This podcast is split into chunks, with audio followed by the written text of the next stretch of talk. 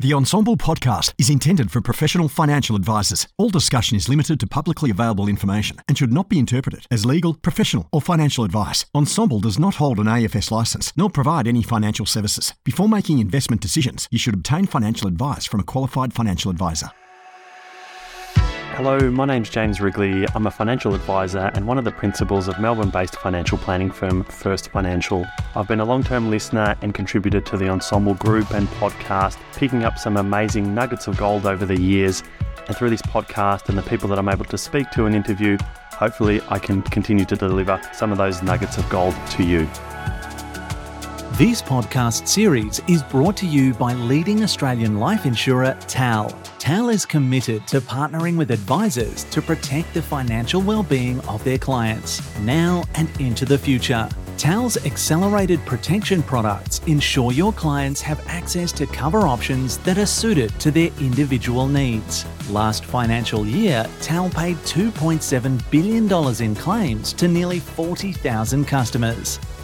Hello, welcome. Thank you for tuning in for another episode of the Ensombl podcast. I'm James Wrigley. I'm joined by Lucian Russ today from Emu Wealth. Lucian, thank you for joining me.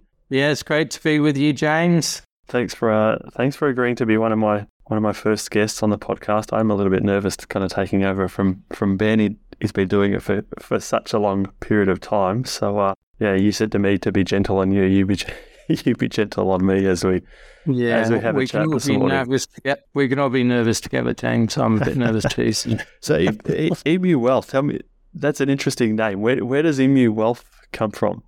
It was just a good, strong name. It's so hard when you're choosing a name, and you've got to have one that you know you've got the domains and all the rest of it, and you know you think you're going to have forever to choose a name. And what happens is somebody rings you up and says, "We need that name now because we've got to get the licensing done, and we've got to do this, and we've got to do that." So it's just yeah, I just I think it's growing on me. I was said sure at the start, but yeah, I just like it's Australian, it's strong. At least people remember it. Yeah, nice, nice. Now, I've known you for a, for a little while now, Lucian. We kind of uh, originally crossed paths with uh, with doing some stuff with Baz and the social advisor many years ago. But for for people that don't know you, can you maybe talk us through your your journey in financial advice? I know you've owned a business before, you've sold it, you spent a bit of time out of uh, being in being a financial advisor, and now obviously more recently back into it. But wh- what's your what's your journey like in financial advice?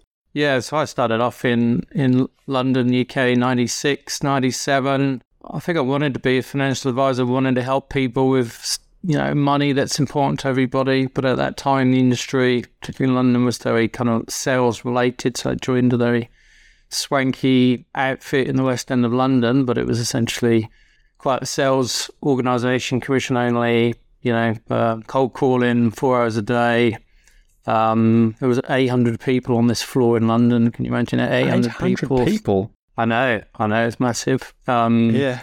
You know, so after a little while, I thought, okay, I'm enjoying helping people, but not the sort of sales culture. So, you know, joined the- another couple of firms, ended up being the sort of pensions expert at a firm in in the city of London. Um, we did a lot of, you know, high net worth clients and pension transfers from the old sort of DB schemes, and even had to remify. I was the person in charge of rem- rem- doing the remediation. I can spit it out for defined benefit transfers, you know, that were in poor advice.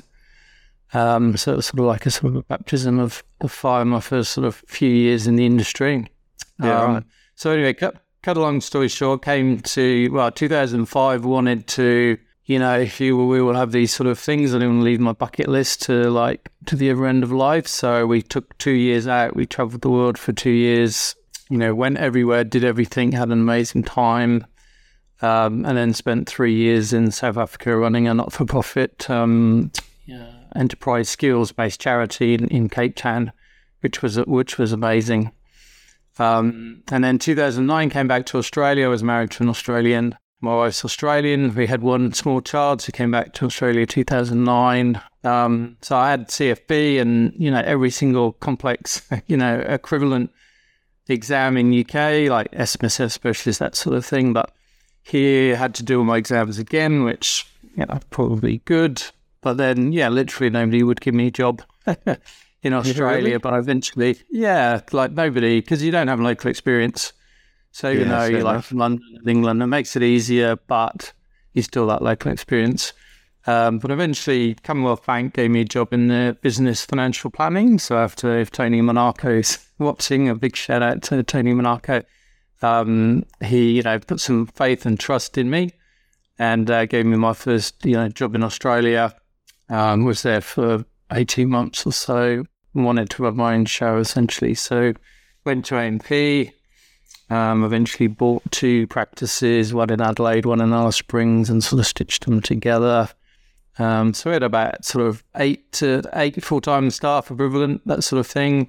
Didn't have about 1.5, 1.6, something like that. Um, and excuse me, was really enjoying it. Um, you know, everything was going well. But then, um, you know, AMP got hit with all the things that we know. They, you know, had a, quite a big business loan with them, large practice but big business line, and uh, their valuation shifting really meant that my practice was worth, you know, just a bit more. I lo- lost about fifty percent, a bit more than Yeah, about the right. same as the loan, essentially. Um, and we're talking, you know, a few million dollars here. So got an option to sort of get out, which sort of had felt like I had to take from family's perspective, but um, Yeah. didn't want to particularly. Um, and then I had a three-year uh, bowler essentially. So was out the industry for three years. So you know, it's quite a tough. You know, anybody's gone through that whole process, even when it goes well, it's a tough process to go through. Yeah. Can you talk a bit more about that? With that, you know, like, you for anyone that's new, like some of the young guys that work here and in, in our business, they won't be familiar at all with what, what people went through with some of what was happening with AMP. So were you one of the ones that, you know, you hear some stories that it was some people that, you know, were fighting to try and get out in the first place. Did you manage to get out of it reasonably easily? Like, how, how, difficult was it for you? Yeah, well, it's a good question. I Look, I don't know. I don't want to say too much on the whole AMP Yeah. situation because I don't want to end up legal situation in any way. That's fair. Essentially, because I'd bought an existing practice, I'd actually bought the shares of the company rather than the book. So Okay. pluses and minuses. But one plus I had was I had an option to, to get out really with um, nearly all of my money, Which was good because we took on a big loan and we'd worked really, really hard over, you know, six, seven years to build it up and to transform that business from, you know, most AMP and most advisors have been through this from any commission based practice to a fee for service um, based practice. And that's that's quite a big job as, as a lot of people have gone through and know, you know, articulating, you know, value and fees. So I, I got out and I was quite lucky, but a lot of people obviously had, you know, challenges that were, you know, well documented and you know, I still, you know, um, regard myself as lucky to have gotten out at that point. And I know a lot of advisors' mental health suffered seriously, you know, and obviously reports of, of suicides and things like that. So I think it was a real tough spot because a lot of people have been in there for such a long time and had taken loans and they were guaranteed on the houses and their wives and to sort of come home you know, for anybody and explain, you know, my business isn't worth what I said it was worth, that we would be all right. We're not going to be all right. And we've got these huge challenges, um, you know, or things that go with that debt. So, yeah, yeah, for sure. Yeah, I'll probably look on my side more than No, that. that's fair enough. Yeah. So was But that so great, you you lived in, like AMP, so I really, you know, felt, you know, for, for people. and so you lived in you lived in Alice Springs for a while. Um, was that Yeah, we had So seven so years had- in Alice Springs, so maybe So that's had- why we got with the emus as well. so you had so w- was it the business that you bought was it split across Adelaide and, and Alice Springs or it was two separate businesses you bought? Two separate businesses. So originally we had the practice in Adelaide and then bought the practice in Alice Springs. My wife's from Alice Springs, her dad's from Alice Springs. Yeah, right, okay. We had quite a good connection. Yeah. Yep. Um, and then the idea was really to live in Adelaide, you know, because we live by the beach, had this perfect life really, and travel back to Alice Springs. But we ended up after a couple of years, so doing the opposite, living in Alice Springs and traveling back to Adelaide. So we had a team and we had advisors in Adelaide. So I lived in Alice Springs, and that was really good because my kids were young. So when I was there, I was, you know, could drop them off at school, five minutes to the office, pick them up during the school day if there was some drama or disaster, or go to sports day. Um, pick up used to pick them up from school as well and bring them to the office because there wasn't any childcare in Alice Springs. Um, and the good thing was, even though I was away, you know, one week in four, sometimes two weeks in four, um, when I was there, I could see a lot of the kids and do a lot of the running around. So my wife was working; she had a big corporate job, working full time. Yeah. So, so it worked quite well being based in Alice Springs, then coming back to Adelaide and seeing key clients and just being in touch with the staff. Yeah, fantastic. That sounds great. Sounds fantastic. And so you got out of that, and then you spent three years kind of out of advice for a while. Like, what were you, what were you doing over that three year period? Yes, obviously I was involved with Baz Gardner, the social advisor, for, for part of that period, um, and just yeah, just doing bits and pieces, consulting. I was living in Alice Springs, so we had a you know nice house, great life. My wife was working full time. You know, we we had money, so we were sort of fortunate from that perspective. Um, yeah. And then, yeah, gone into some board work. So I'm the chair of a disability um, services provider in Alice Springs. Um, and I was on a clean water charity board um, and like coaching the soccer team and doing the, um, yeah, the school council and stuff. So a lot, a lot, a lot of great stuff I was in, involved with. So, um, yeah, and I sort of enjoyed that, but I did ultimately did find the sort of the one-off consulting to be not as satisfying as when you get to work with clients, um, you know, in a deep way, like most financial planners obviously do, and have these sort of enduring relationships. I, I missed that. Wanted to get back into that. Um, and also with the consulting side, you're often finding that you're sort of chasing clients the whole time. and There's a, a fixed engagement, and then you sort of need to, you know, chase the next client and chase the next yeah, client. Yeah yeah, wasn't the bit of the job to find new ones. Yeah. And so now Emu Wealth, what's it like setting up a business from scratch in the in the current environment? You, know, you I speak to some people and they say it's really tough as a sole practitioner to, to try and do it on your own. You need some form of scale or, or, or support. Like what how, sure. how, do you start? You know, we've got a blank piece of paper. How do you start a business from scratch in financial advice? Yeah, look, I, I think there's probably, and I was just thinking about this on the on the on the car this morning. There's there's probably two ways to do it. There's sort of a legacy way to do it, where you've got some sort of legacy from legacy clients or a client list or following, and then you're sort of, you know, doing what you used to do, maybe with some improvements. And that's probably the, the smarter, easier way to do it, to be honest, because you've got revenue from day one. Yep. And then there's probably the other way of doing it, which is the path I went down, which is not necessarily the best way to do it, but where you want to create something new, you want to do something different. Um, you don't have that sort of legacy book, sort of, you know, ways of doing things holding you back, but you don't have those revenue streams or clients yet either. And you just want to do something new, fresh, different. And that, yeah, and that's definitely yeah, tough journey. I probably would do most things completely differently if I had my time again. Peter. Um, but I think at the same time, you know, it's it's it's a journey you don't go on because it's easy or quick or simple. I think it's a journey you go on because you sort of believe in advice fundamentally, and you believe in helping people, and you believe it should be done a certain way, and you, you want to uphold those values. Some people can do with big corporates and other practices. Some people find that it's more difficult to, to try and do it sort of their way. Yeah. So who are you? Who are you working with now? Like who, who who's the typical Emu Wealth client? Um, so we're still very much a micro business. So look, I've had been lucky enough to have lots of great mentors in my career, like sort of Bill Bachrach, Baz Gardner, Jim Stackpool, people like that recently. Um, and really, I think one of these key things is can you grow a designed for wealth business um, without going through the activity phase. You know, activity phase is classically obviously when you sort of just take on most clients, get the activity up, you know, get get the cash flow going, or can you uh, focus on just the ideal clients you want from the start? So that was my sort of key thing. I wanted to focus on sort of ideal clients from the start. There's always a challenge and a benefit. Problem with taking on too much activities, as we all know, you can fall into an activity trap where you just end up with a load of lower value clients he can't sort of make money from long term and you know stuck in that activity zone whereas the flip side of that be just trying to take on um, ideal clients for whatever you're trying to build, then um, the, it, that's more difficult because that it's longer, takes more to find those clients, and you you know, haven't got the cash flow coming in. So, so at the moment, we're probably 50-50 of taking on some clients we love working with. Um, you know, maybe like a three, four grand sort of minimum to get them in the door. Um, and to you know and to do a really good job for them and, and do it effectively um, but also yeah targeting clients in that sort of six to 20 grand range where we've got more complexity we've got more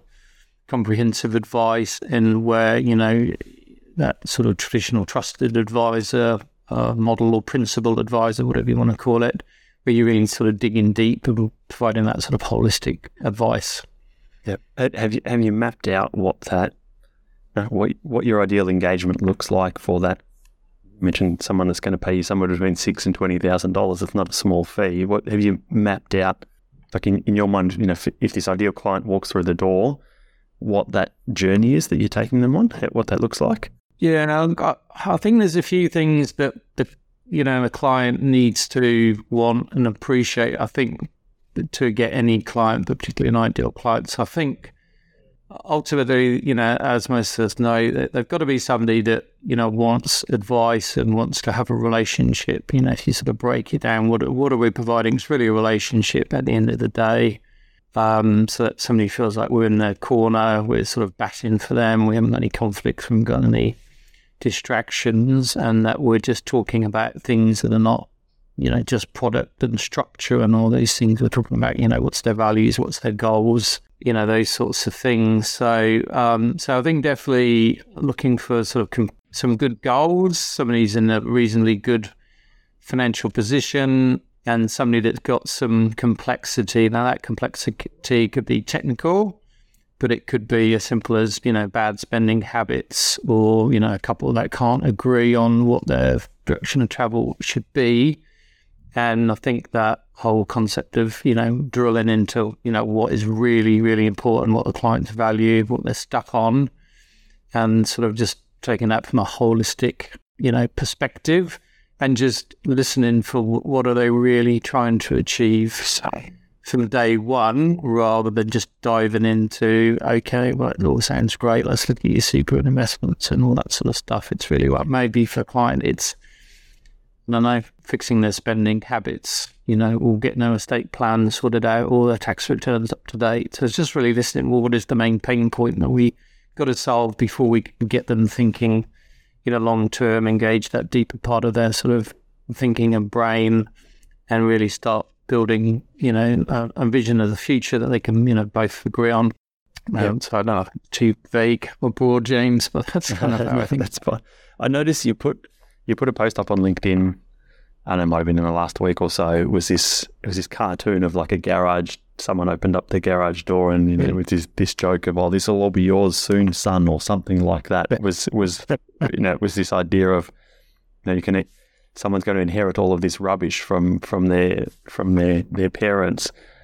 I know in some of the interactions we've had and with with with Baz, you know, he he spoke or you spoke, someone did, and it kind of stuck with me. This idea of that we, you know, typically as financial advisors, you know, the clients will come into the office or we talk to them online or whatever, and and it's really we're not kind of going into their space. We're not really going into their world, and this idea of charging some type of fee or as part of the advice project, like actually going into their home and helping them clean up their storage and their filing system and, and those kind of things. And perhaps that's part of their life that's overwhelming. Have have you have you gotten you know that deep in the, any client relationships yet, or is that where you that's what you're you know you, you're thinking you'll you'll look to do for the right clients? Um, look, I think that's a metaphor. I think it's a it's a powerful one for me because you know yeah. that idea of the Swedish death cleaning, where not when you're about to die, but when you're sort of retired or in that active phase of retirement, you sort of clear out, you know, psychologically, physically. You know, often people are downsizing or so just sort of clearing out and clearing the decks and just working out what's kind of important. So I think for me, that's more of a metaphor. That could be, you know, mental things getting in the way. Uh, but I think what I learned from, you know, Bill Bachrachs and the Baz Gardners and the Jim Stackpoles and Carl Richards and all those people is that there's normally something that's difficult to fix because of some sort of emotional connection or problem, you know, whether it's shares that they inherited from their dad. So it doesn't have to be physical stuff um, or spending habits because of the, you know, their, their childhood. That's what, you know, they were taught. Or, you know, we've all met them. People are great at budgeting, but, but not investing you know so it's just kind of trying to work out what's actually holding somebody back what what's what do they think is holding them back getting them unstuck um, because I think financial advice is definitely a combination of helping people make, make most of the money, but a lot of the clients have enough money, that they're not necessarily comfortable or confident because they, you know, it's never enough. You can argue there's never enough. You can never feel secure, right? So but, so, but just digging in a bit deeper, you can work with a client who's got plenty of money, plenty of assets, and they still end up with plenty of money and plenty of assets, but they end up in a much better headspace. So I had this great client a few years came in, and she had you know five to ten million dollars of commercial property. You know, so all sounds pretty good. No debt. You know, plenty of money rolling in, good yields, everything. Um, but her number one goal was to um, paint. So she was really an artist in her mind. She was an artist um, who'd like been left some of these properties, and I can't remember the exact situation. It was a while ago, but you know, and she wanted to, you know, and then she built them up, and she was successful and stuff. But that was all in her words, kind of using you know one part of her brain, and she couldn't paint, she couldn't do what she really loved, even though she had lots of money. So she wanted somebody to come in and sort of project manage that, look after it, not to be completely hands off, but just somebody to sort of share that burden or take a lot of that on so that she, you know, she was, I think, in the late 60s, early 70s, she could go back yes. and paint. So for some people, that might be read a book or learn a language or travel or play with the grandkids, whatever it might be. But it's something very powerful in terms of what, what is the value for clients. And, you know, they will tell you if you ask them. And I think it's our job to work out what is that value, you know, and how that fits in with being a financial planner, improving their position do you have any go-to questions when you're trying to when you're trying to you know, go down a level, down a level, and down a level in terms of the, the depth of that conversation? Do, do you have any go-to questions that you that you have with clients? Not particularly, but I think it's um, yeah, there's this concept of follow the emotional trail. So if somebody's talking about like the grandkids and then their investment property, well, you know, and they're blurting it all out at the same time. Okay. What are you asking about? Are you asking about the investment property? You're asking about the grandkids. So whatever's got the greatest emotional trail, you ask about that first so that you can understand what's actually important to them and it's probably going to be the grandkids rather than the investment property. Yeah. In the same way if somebody mentions their health, you know, or relationship or a strange relationship with their child that's you know, for practical reasons as well as every other reason, it's really important just to ask about that. And I think most people want to tell you if you if you ask the right questions. And I think there is definitely a connection between sort of the uh, good clients to work with generally are probably uh, emotionally intelligent and and other things that they're just people you like to work with and they relate to you, relate to them.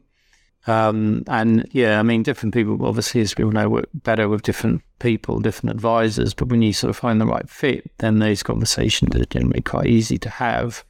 And people, it, it you know, it can, it can, be a burden. So people do actually want to talk about it, and they're not talking to you about it. I mean, who are they talking to? They're not generally speaking talking to their accountants, their mortgage brokers, their doctors necessarily. You know, but they will tell you know their financial planner often. Yeah, in, in my experience, yeah, if you if you ask the right questions, they'll they'll start to open up about those kind of things. You know, there's some clients where they just the way the conversation ends up going. There's there's things that they'll say, oh, you know, I've never I haven't even spoken to people in my family about these particular problems or whatever else might be going on in on in their life. If you, yeah, as you said, you follow that emotional trail and uh, ask the right questions, they'll really start to open up.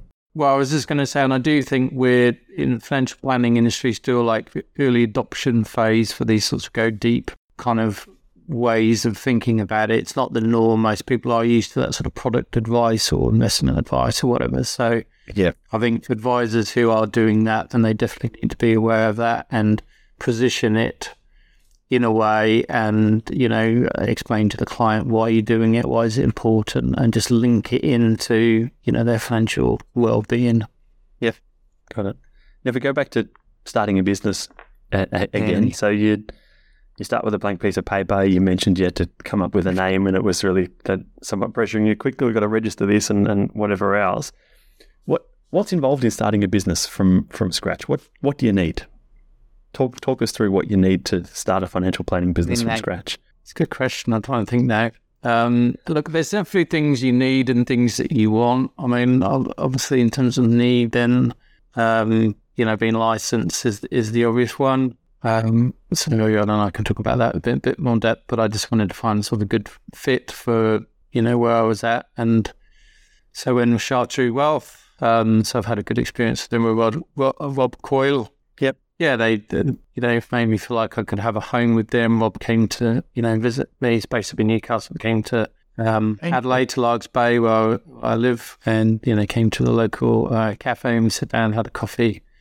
Yeah, and they were just yeah. I suppose when- once you've been with a big dealer group, you're probably looking for a more personal approach.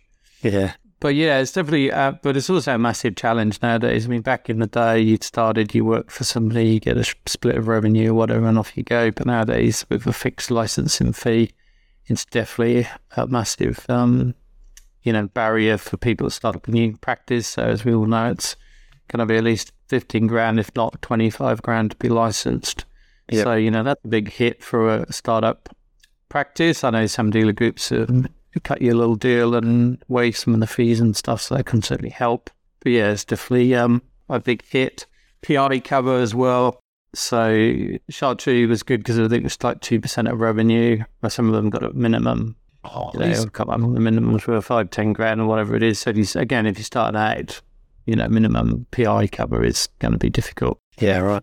And then this time, I think what else? I suppose drifting into the like to have on the need to have the sort of you know website type of thing, LinkedIn profile, those Yeah. sorts of things. So I, I mean, I just did mine myself pretty much just to get up and running, um, just to keep the cost down, just using a template for the website, shooshed up the LinkedIn profile, Yeah. that sort of thing. Um, and then I think in the want to have so like office or home? I think that's a big sort of question for people. Um, so I started off at home for about a month and then ended up getting sort of an office, sort of more like a sort of serviced office, but just have access to boardroom and a private office sort Yep. of close to home. And that was quite good because people then had the option, okay, we've got an office you come into. So it makes you sound a bit more established. And if people want to come in, they can. Okay. Um, or, you know, Zoom online um, for people that, you know, not close to or don't want to travel or whatever. So, yeah, so I think, yeah, that's, I think that's